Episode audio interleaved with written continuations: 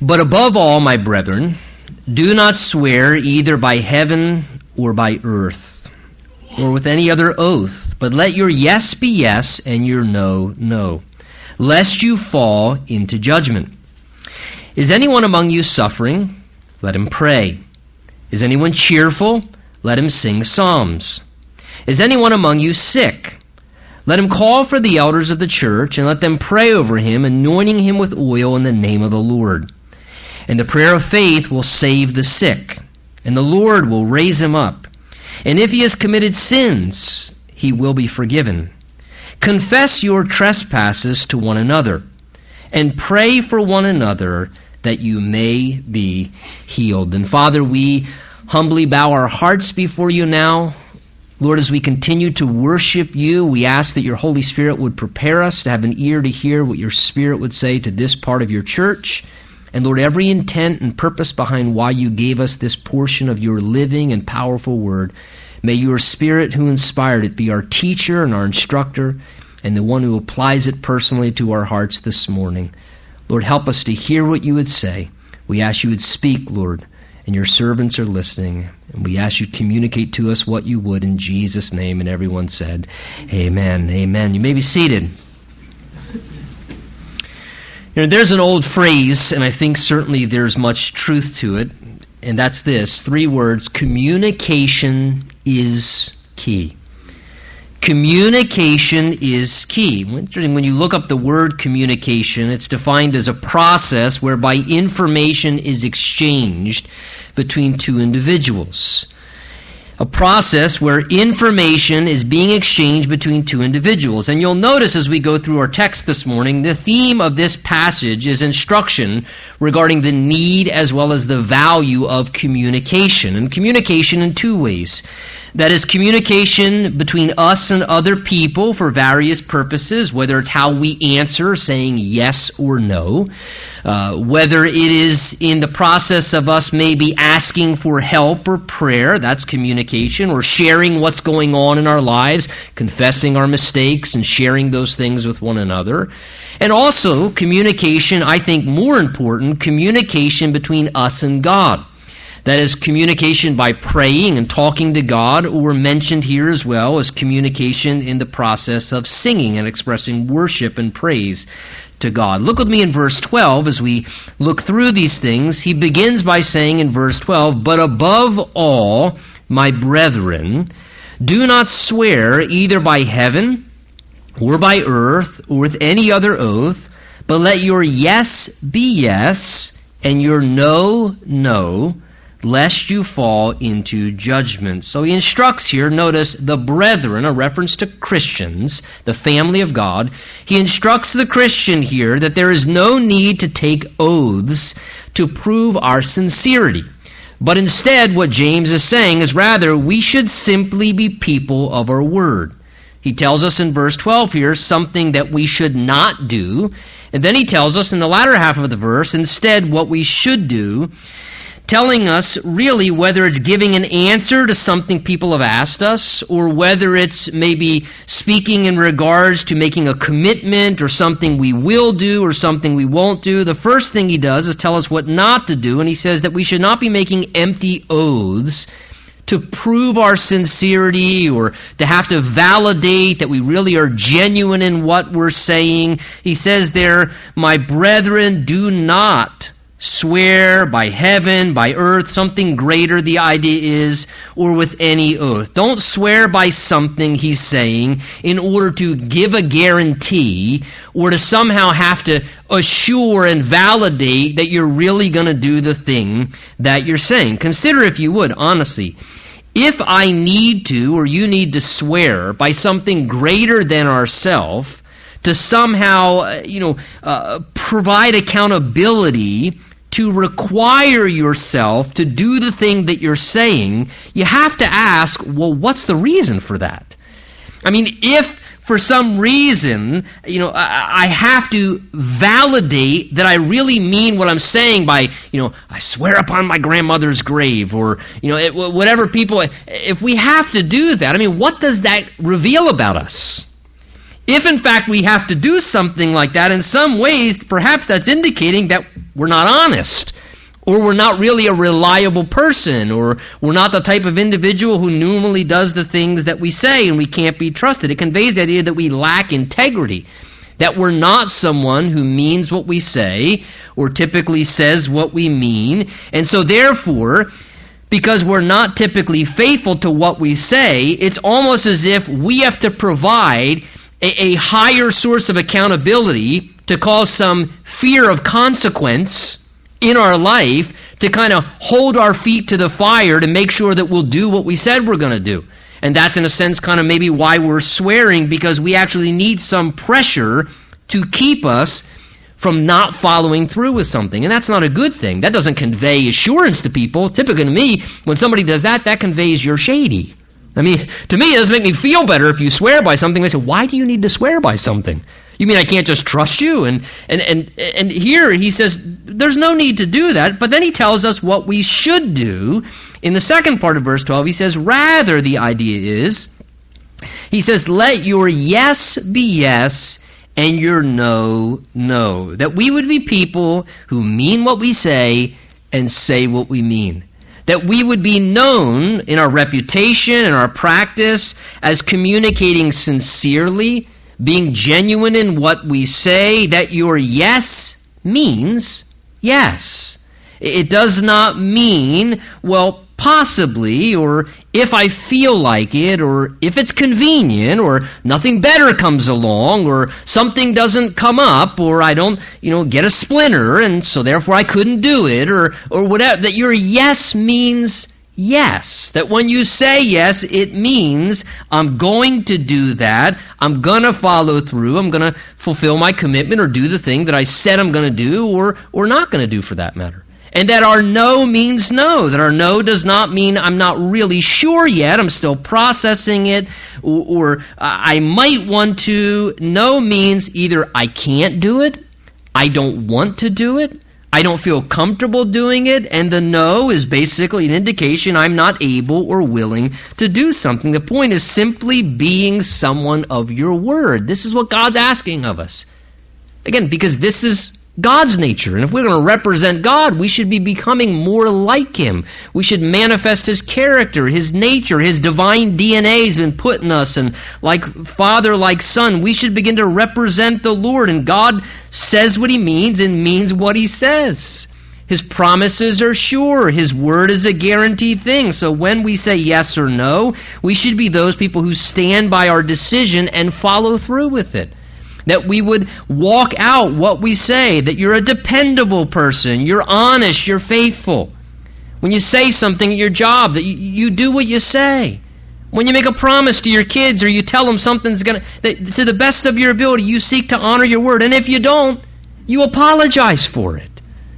And you have enough humility to say, you know, I said that, but I, I, I, maybe I'm not able to or I can't do that. But that we would be known as we're someone who says something and, and we are credible in what we say.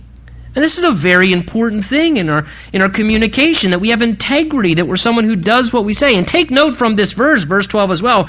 Part of living properly in our interactions with one another and our communication as people is that there is a time to say yes, and there is also a time to say no. He says, let your yes be yes and your no be no, indicating that both of them are a part of proper interacting with one another, and both of them are an appropriate part of conversation. Uh, that we would be people who realize these are important and acceptable decisions at different times and situations. That it is important at times to say yes. And it is also important at times to learn how to say no. And that we would learn how to be comfortable enough and confident enough to be able to say yes when we should and that it's totally acceptable at times to say no when we should. If you are someone who always says yes to everything, you're going to cause a lot of problems in your life. And if you're someone who can't say no to people or to situations, you're going to have a lot of problems in your life. There is value and purpose in saying both yes and saying no. And the point here is just trying to be sincere and clear in our communication. That when we talk to someone or we answer someone, We're doing the best that we can to convey openly what we're thinking, what we're feeling, and what we really intend to do to the best degree possible. And the reason he says we should avoid making great oaths and just simply be people of our word, at the end of verse 12 he says, is lest, here's the reason why, lest you fall into judgment. And the word judgment there, in the, the Greek term literally is where we get our word to be guilty of hypocrisy, hypocrites, to become a hypocrite. And what he's trying to say is it's best to just try and be someone of your word, because in this area of speech, making big promises, maybe we're, you know, sometimes we get caught up in the emotion of something, so we make this grandiose promise, or we say we're going to do this, or we're always saying this, yes to this, or we can't say no to that. What happens is we can become guilty of a pattern of hypocrisy in this area, where we tend to become, or maybe even known as, someone who says one thing, but then always does another. Or, or, or, we become known as someone who we make commitments, but then we don't follow through. And, and we make promises and we don't keep them. And he says, if you do that, you're going to fall into, by God's consequences, as well as the consequences from other people, you're going to fall into judgment. That is, people are going to judge you as a hypocrite. Your word's not going to begin to mean much anymore. And people are going to begin to realize the consequence of the lack of integrity and not following through. They're going to begin to judge and condemn you for not doing what you said or not doing what you promised. And he says we want to avoid this in our reputation and our nature. Well, he then goes on to, in verse 13, encourage us regarding the value of communication to God. He begins talking about communicating with other people. And then he says in verse 13, Is anyone among you suffering? Don't all shout amen. Is anyone among you suffering? Here's his answer three words again let him pray. So, for those who are suffering in some capacity, James gives counsel here that we're to turn to God foremost for our help and for our assistance. And we've already seen in the book of James, studying it together, that the believers he's writing to were undergoing a lot of difficulties. He began in the very first chapter talking about undergoing various trials as soon as he began the letter. And again, the idea of various trials, because trials can come in all kinds of varieties and forms, right? And trials can be various in the sense that some trials, their duration is very short. Maybe it's an hour or for a day. Other trials can, can have a longer duration. It could be a trial you're in for a whole week or for a whole month or a whole season or 10 years. You've been in the same trial and dealing with some difficulty and some hardship. And sometimes trials, some are small, some are big. In chapter 4 and 5, he talked about the challenges and the problems they were facing with relational issues and fights and quarrels and the emotional pain and problems of relationship issues. And then in chapter 2 and in chapter 5, we read how some of the believers were being mistreated by those who were oppressing them and taking advantage of them in different ways. The point is, these Christians were suffering various difficulties. These were people, listen, they loved the Lord. They were walking with the Lord, but yet, despite walking with the Lord, they were still dealing with hardships and difficulties and problems in their lives, some of them to great degrees. So I think verse 13 here I think he almost asks rhetorically. The idea is a rhetorical question. You ask the question with the implied answer already. I think he almost asks rhetorically. I think it's, it's a, a way a Holy Spirit's almost trying to grab attention. He says to people who he knows or Is anyone by chance among you suffering? As if everyone would almost immediately want to raise their hand because there was a lot of suffering going on. And typically, because of the world that we live in, though we're not the believers James is writing to, in our world, this is a fallen world. This is a messed up place, and things are getting worse and harder constantly. And in a room this morning of a gathering like this, there are people who are suffering in all different ways, in all different capacities. That word suffering that he uses there speaks of it just enduring hardship or being under emotional distress. It speaks of facing difficulties and problems in our circumstances, things that are just draining and hard upon our lives. And we can be suffering in so many different ways and forms. Some of you this morning may be going through a financial problem, and so you're suffering financially. Some of you may be dealing with emotional suffering, grief of the loss of a loved one you're still processing, or some relationship problem, or something hurtful that's happened in your life, or maybe in, even in your past that's still causing hardship. Some of you are dealing with just difficult circumstances in your jobs or your family or, or some situation that you're facing right now. And there are so many ways that we can suffer. So after getting the attention of those suffering, the Holy Spirit says, if that's you, if you're suffering, he says, here's the answer in response. Three words to the suffering person let him pray. Let him pray. Communicate with God. Talk it through with God. Notice he does not say, Are you suffering? Is anyone suffering? Let him complain. He doesn't say, let him, the suffering person, talk to others about all their suffering. He doesn't say, let them join a support group. Or spend lots of money to go see a therapist and tell them about your suffering. He doesn't say, you know, start trying to fix everything and change the problems and get yourself out of the suffering. He doesn't say, medicate yourself to the degree where you can't think about your suffering. He doesn't say, find some coping mechanism that will help you just ignore the fact that you're going through something hard and you just keep using the coping mechanism to kind of blind yourself to what's going on rather than facing it and working through it and experiencing the suffering because part of life is suffering. And it's not all negative to experience suffering. There are valuable things that can even come out of suffering. The Word of God is very clear in that. So he does not say we should do these other things. And listen, I'm not saying those things in and of themselves, all of them are wrong and don't have a place at times. But they should never be the foremost thing. The first thing we should do, the foremost thing God tells us, the one who understands suffering better than any human being does, God says here is the first approach to when you start suffering and should be the continuous emphasis as you're suffering. God offers a wise healthy antidote, he says, pray. Are you suffering?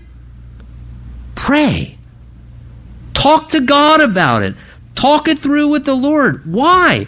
Because God deeply cares about you. And He wants to help you.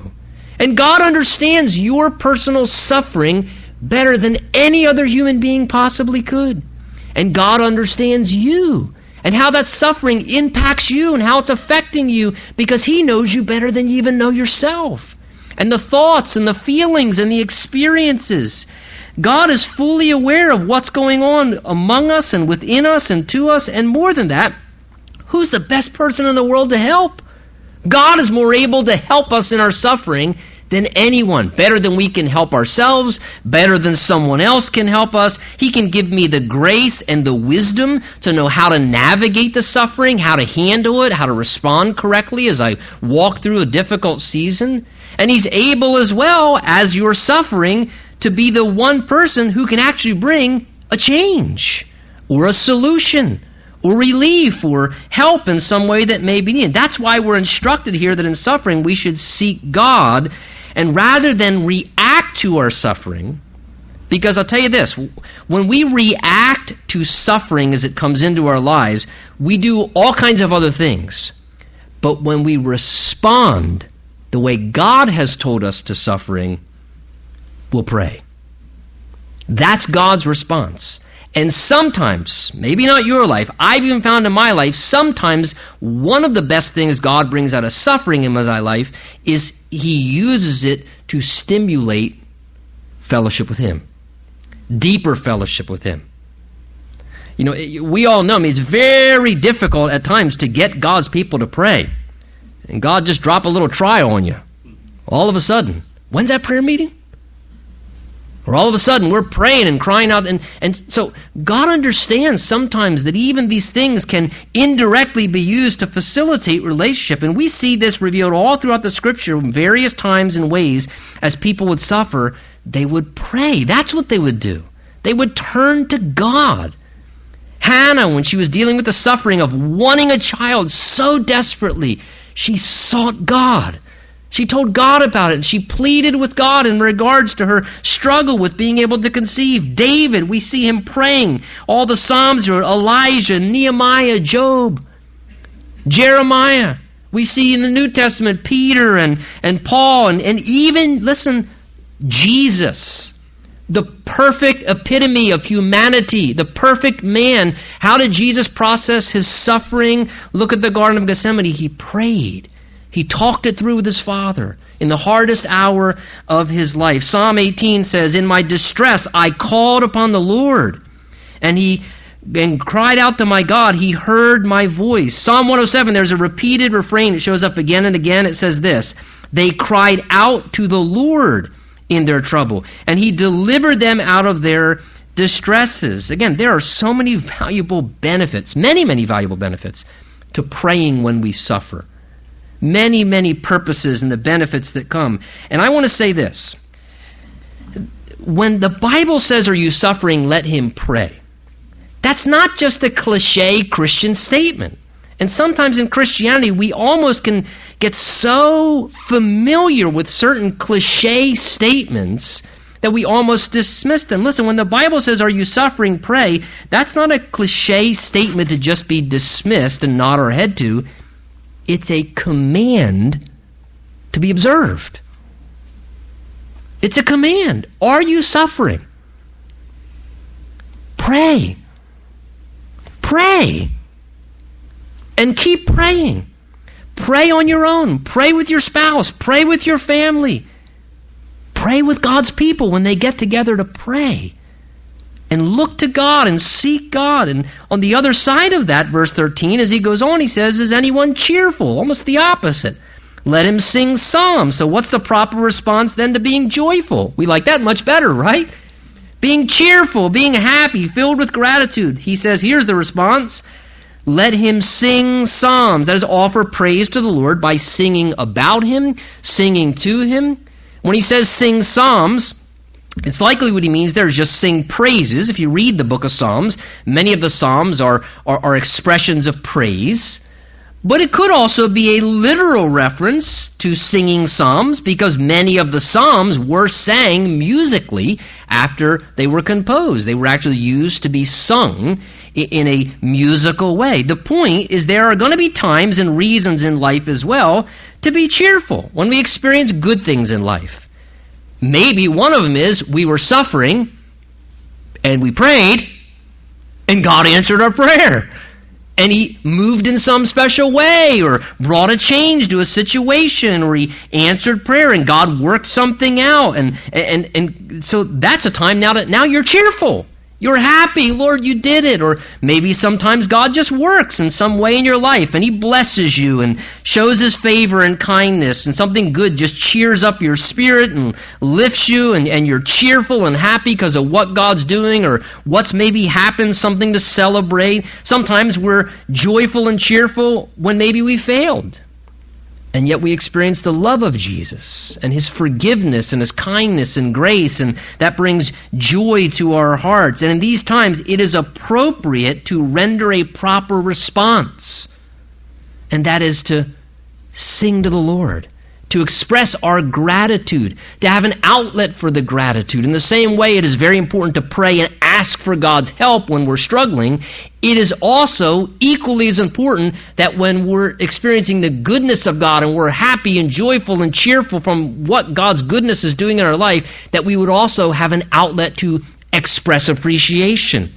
And that we would exercise that activity of rendering to God our thankfulness. And God says we can do this how? By singing about Him, singing to Him directly.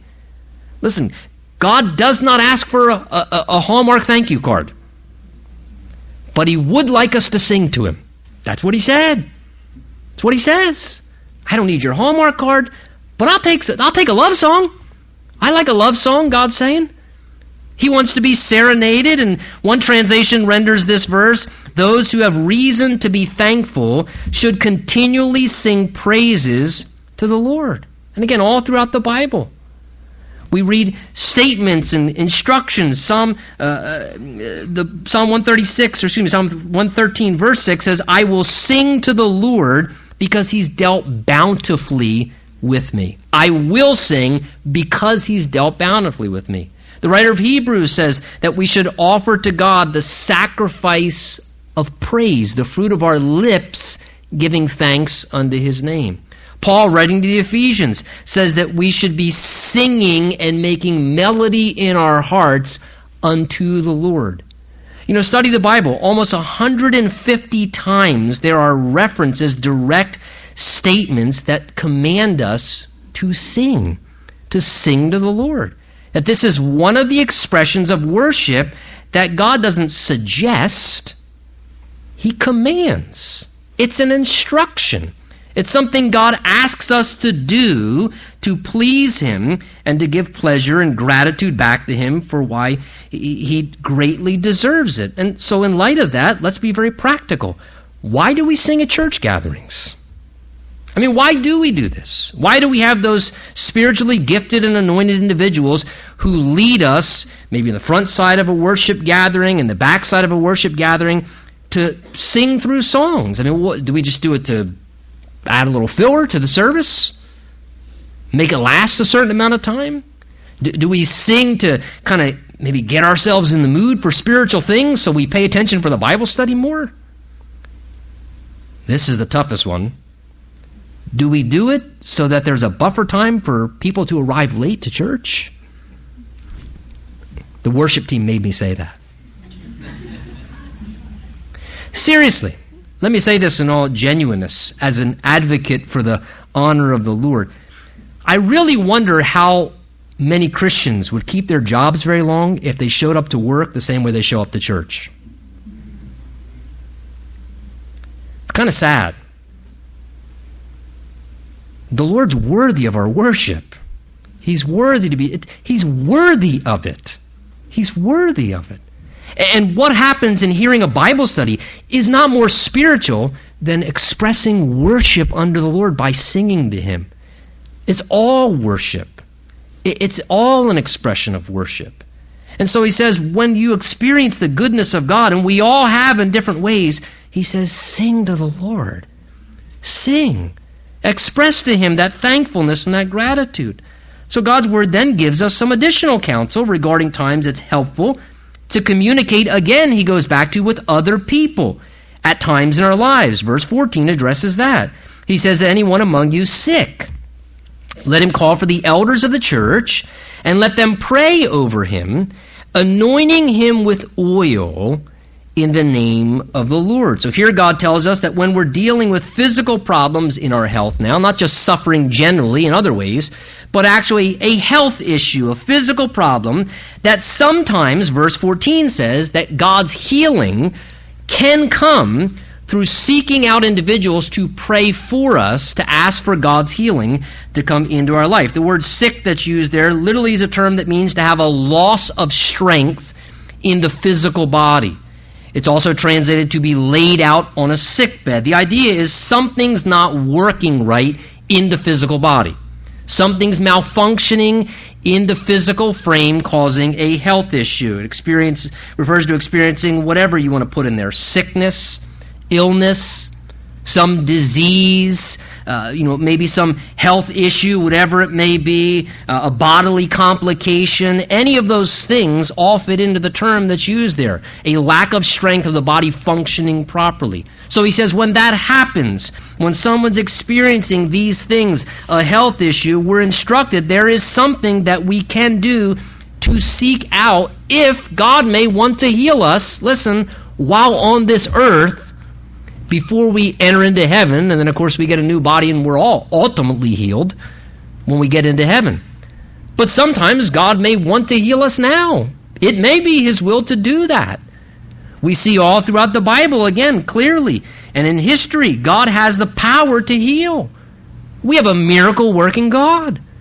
You can't read your Bible and not see throughout the Old Testament there were times that God would heal people. We see Jesus, God in the flesh, and he would walk around. And at times, part of his ministry is he would heal people. He would give recovery to those who had health issues. The book of Acts, again, we see them praying for people and people getting healed in the early church. And sometimes it may be God's plan to heal on this side of eternity for His glory and for His good purposes. And so we can and should be open to that. And this verse here in the book of James, verse 14, shows us one of the ways whereby God's healing may come to a person while living still on this earth. He says, Are you having a health issue currently? Do you want to seek God if He would want to heal you? He says, Therefore, let him call for the elders of the church and let them pray over him, anointing him with oil in the name of the Lord. Simply put, the afflicted person is to ask the spiritual leaders within the church to come and pray for them. Now, when he uses the term there, verse 14, the elders of the church, it's a reference to those spiritually gifted men called and, and ordained by God, enabled by God, and recognized by the church family to provide the spiritual oversight to the church.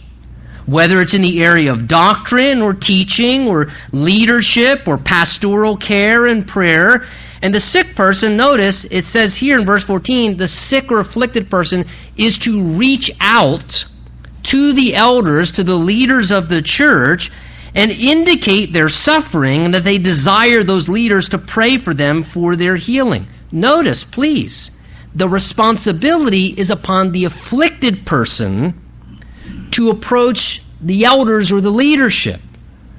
And the reason why is sometimes, though we may seek to be aware what's going on in the flock's life, sometimes the leadership may not be aware someone is dealing with a health issue. Everybody processes things a little bit. Some people are very open and they'll call right away, they'll ask for prayer, they'll indicate what's going on. Other people, they're just a little more private individuals, they're, and it's just their nature, their temperament, or whatever it may be. So the Bible says that the afflicted person is to call for the elders. That is, they're to go and indicate, hey, I'm suffering physically. There's something going on.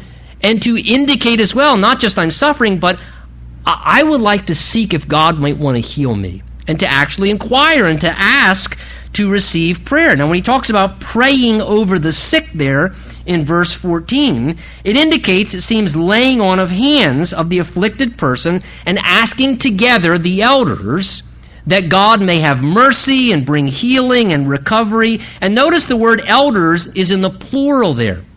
And I think that's important. And I think personally that that's purposeful.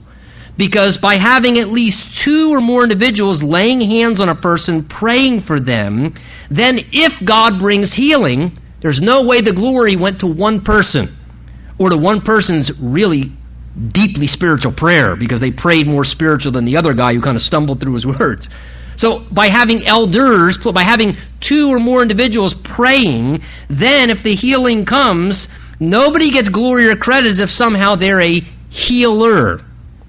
And now they're they have this special gift that they can just go around and heal anybody. You know, I would encourage you, 1 Corinthians chapter 12, which is a passage that talks about the gifts of the Spirit, and how the Spirit of God manifests himself working among the church. There, when it speaks of the works of the Spirit of God and the gifts of the Spirit, it says there that God gives gifts of healings, plural. It does not say in the Bible there is a gift of being a healer. The Bible says that there are gifts of healings that God may give at times as He works by His Spirit. In other words, indicating the fact that as we seek God and we pray and we operate as a church family and maybe you know the leadership's praying over someone for healing or whatever, that God may at times choose to give to a person a gift of a healing. It's one of his many gifts. At times he does good things, good and perfect gifts come from above. And God may give out a gift of a healing to someone according to his prerogative according to his decision. But again, the idea there is he gives them a gift. There are gifts of different healings that come at times as the church is just operating and moving in the Spirit. I do not believe, you are free to disagree, personally, that God would entrust a human being to have the gift to just be a healer, to heal anybody at whim whenever they want to. I can't imagine how a human being could possibly, in our pridefulness, handle something like that. Just my personal conviction. And these individuals who seek to represent themselves as if somehow they can control it and do it whenever they want or wherever, then my question is, is why aren't they clearing out Children's Hospital in Philadelphia? Why aren't they walking through all the cancer wards? And, and you know, why not do that instead of having to have seminars and charge people money and get all kinds of glory? And uh, to me, there are gifts of healings, and this is one of the ways it happens sometimes. As a local assembly, maybe some elders or pastors pray for someone, and again, many times God mercifully heals. So we are told here and encouraged to ask. Now, we do see occasions in the Bible where people prayed and it was not God's will to heal. Paul the Apostle, who exercised and moved in the power of the Spirit, at times God would bring healings through Paul. Sometimes Paul himself says, I pleaded with the Lord three times to take this thorn away from my flesh this painful physical ailment, and the Lord said, Paul, my grace is going to be sufficient for you. In other words, Paul, I hear you've asked me to remove this from your life. Paul, you think that affliction, that bodily problem, is hindering your life? Paul, actually, for my divine purposes, it's actually helping you in a way you don't understand. And Paul, my grace will be sufficient for you. And I'm going to give you grace to deal with this. I'm not going to remove it from your life, but I will give you the grace to deal with this. Paul told Timothy, his protege in the ministry, Timothy, take a little wine for your stomach infirmities. Again, if there's anybody that Paul would have wanted to have healed, if he could heal whoever he wanted to, why not heal Timothy? I mean, this was his most, you know, important partner in ministry. Why would he let him? Because apparently, I'm sure they prayed for him. But he said, it didn't work, Timothy, so keep taking your antacid. Keep taking your stomach medicine. It tells us in the book of Timothy as well, 2 Timothy, where Paul says that we left Trophimus in Miletus sick. Paul says we had to leave him behind on the mission trip because he was too sick to carry on. Again, I'm sure they prayed for him, but God didn't heal. So they say, God's not healing you, man. It'd be better for you to stay here. And the team moved on, and Paul says we had to leave him behind. So there are times when it may not be God's will to heal because maybe there's some divine purpose that God has for his greater glory. But because we know he does heal, we're encouraged to ask. To ask. So he says, Are you sick? Call for the elders. Let them pray over you. And he says, anointing with oil in the name of the Lord. This particular prayer of the leadership for the afflicted involves anointing with oil. Now, notice, in the Old Testament, the temple furnishings and those who were called to work for God, priests and prophets and so forth, often they were anointed symbolically with oil, and oil was a symbol of the Spirit. It was a symbolic representation of the power of the Spirit of God being upon something. It represented a point of contact to stimulate faith in the anointing of the Spirit and what mighty works God could do. In Mark chapter 6, as Jesus sends out the 12 apostles to go minister, we read there that they went out and preached that people should repent, and they cast out many demons and anointed with oil many who were sick and healed them. So, as the physically afflicted or suffering person with a health issue comes, you know, typically under the pulpit here, we have a little vial of oil. We don't dump motor oil on your head. Typically, we put a little dab of oil on somebody's forehead and we just lay hands on them and, and, and we pray for them. And again, the oil, there's nothing magical about the oil. It's just a point of contact. We're told to do it in Scripture. God has a purpose and reason for it. And I believe, as that oil was a representation of the Spirit and God's mighty, powerful anointing to work, I believe that oil, in some ways, is just a point of contact for the afflicted person to remind them of the power of God's Spirit that is available to touch their body, to come upon their life and to minister to them in a very powerful way and to stimulate their faith as they're being prayed for to believe. Lord, I believe the power of your Spirit can come upon me right now and heal me. I believe personally it's as well for the elders and those who are praying to also be stirred in faith that we believe the anointing of the Lord can touch this person. That we would pray in faith. And we know Jesus often honored faith when he would heal people. Perhaps that's the reason. Here's what's insightful that term, anointing, when you look at it in verse 14 there, used by James, it's not the Greek term that was typically used for anointing with oil when you find it throughout the Old Testament and in the New Testament. It's actually a term there, when you look at it, that means to rub with oil. Now that's interesting because it could possibly be also a reference to using oil for medicinal uses. The idea is pray in faith and use oil as well medicinally to help in some way to assist the person. Remember Luke chapter 10 when the Samaritan is coming along and he finds the man all beaten up and his body's with wounds and it says in verse 34 that Jesus said this He bandaged his wounds, pouring oil and wine upon them. There, oil was being used in a medicinal sense to bring healing to the actual wounds. That as the oil was applied to his body in a medicinal sense, it would bring healing. And we do know in the ancient culture, oils were often used in a combination of ways for medicinal purposes.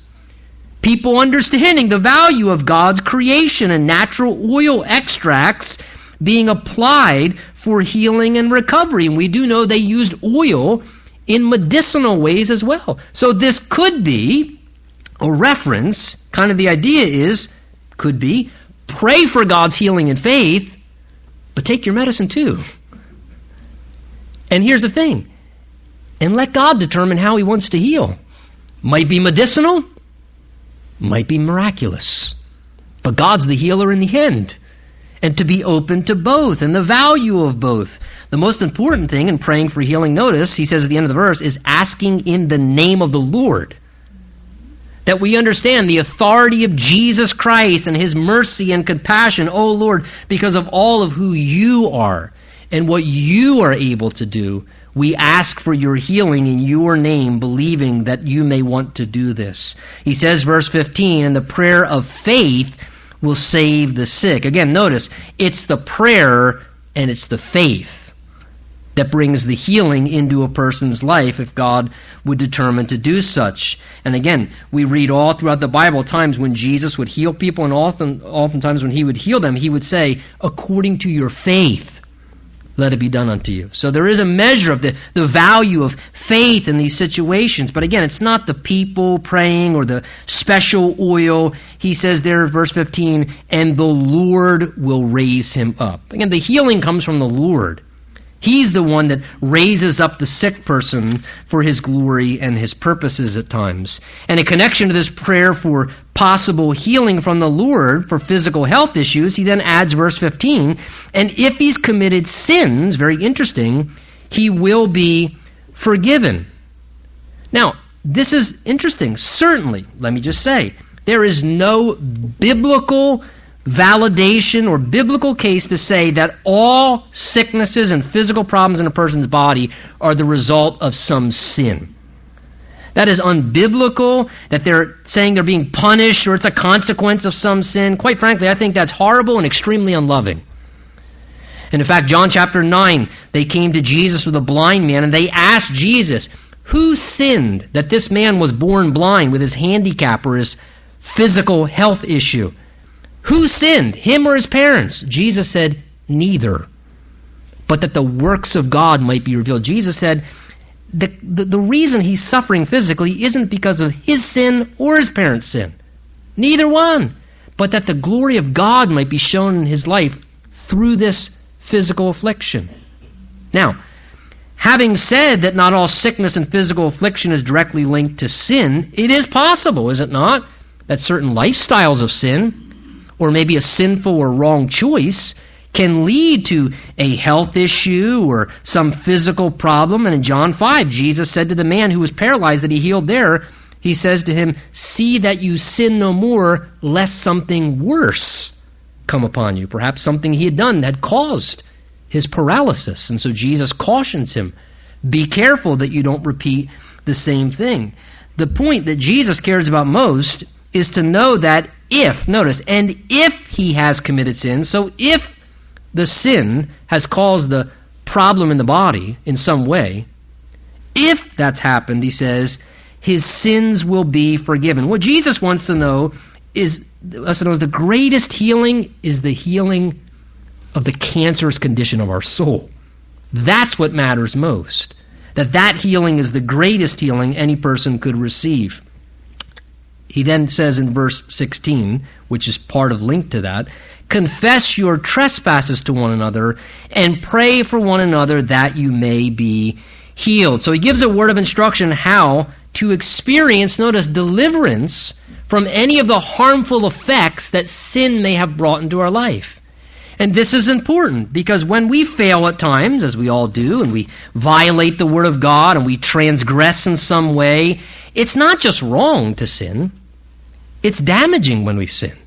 Sin's not just, you know, something that's bad, it's bad for us because it brings harm and problems into our lives. So the Bible supplies here, look at it, a means whereby we admit our mistake to another believer and have them pray together with us for God's healing from the effects of that sin or transgression. Notice the subject, please pay attention, is not obtaining forgiveness.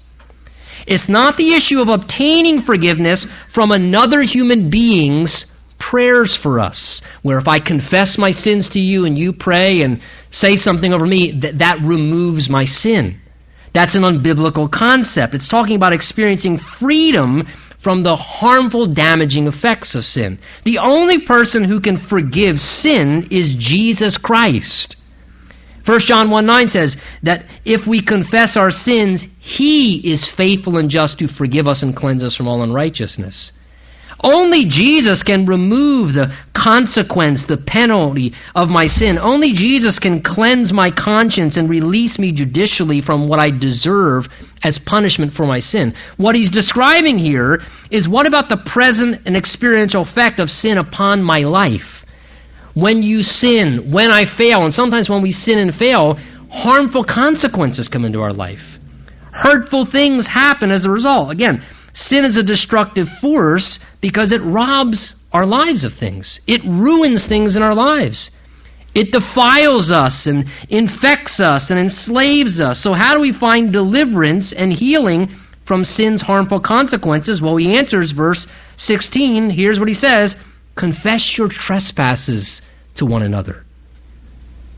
The idea there is find a mature and safe Christian brother or sister and go to them and humble yourself and admit to them what you've done wrong.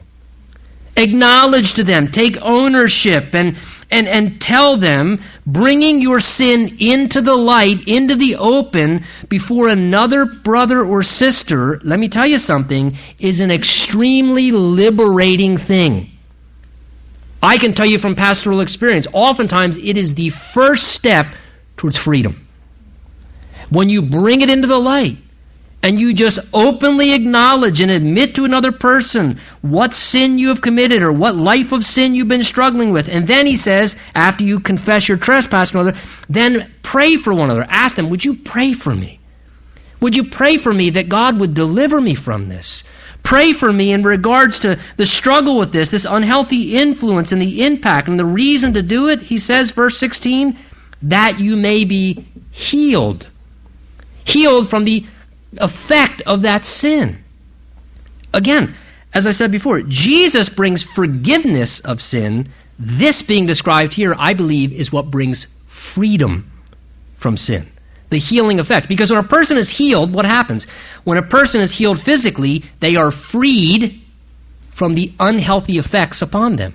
So when a person is healed in this way, it's referring to how sometimes when we sin, we need healing, we need freedom from things like the paralyzing thoughts and feelings of condemnation and self pity and guilt and the dark feelings we go through when we fail. Sometimes we need to be healed from the damaging perspective that sin causes in our life that messes up our brain and our reasoning. Sometimes we need to be healed and delivered from the spiritual weakness that's within us that's caused us to be plagued in a way where we're being controlled by this sin. And we need to be freed from that cancerous plague. That it will be delivered out of our life so that we can walk in victory. Sometimes we need to be freed and healed from the hurts and regrets that our sin has caused in our own life. And we need our heart healed from what has happened. Listen, perhaps today, let me say, you're not living in a healthy way because of some effect that sin has had upon your life, please see what the Bible is saying. God prescribes a process for freedom. There can be freedom. Freedom from sin. Freedom from the power and the plague and the problems sin has caused. He says, obey this. Again, what did I say at the beginning? Communication is key. But we have to be willing to take the initiative to communicate. Oh, I'm suffering, I'm suffering, I'm suffering. You need to pray. You need to get serious about prayer. You got to communicate with God. Are you suffering? Pray. Oh, I want to be healed. Maybe God would want you to ask for prayer for healing. Oh, this sin has had such a horrible effect upon my life and my family, and things are immense, and I just I'm, I can not get delivered from it. I can't get healed or freed from it. Maybe you need to go and confess your trespass to someone and say, "Would you pray for me that God would heal me and set me free?" And let God's word do its work in our lives.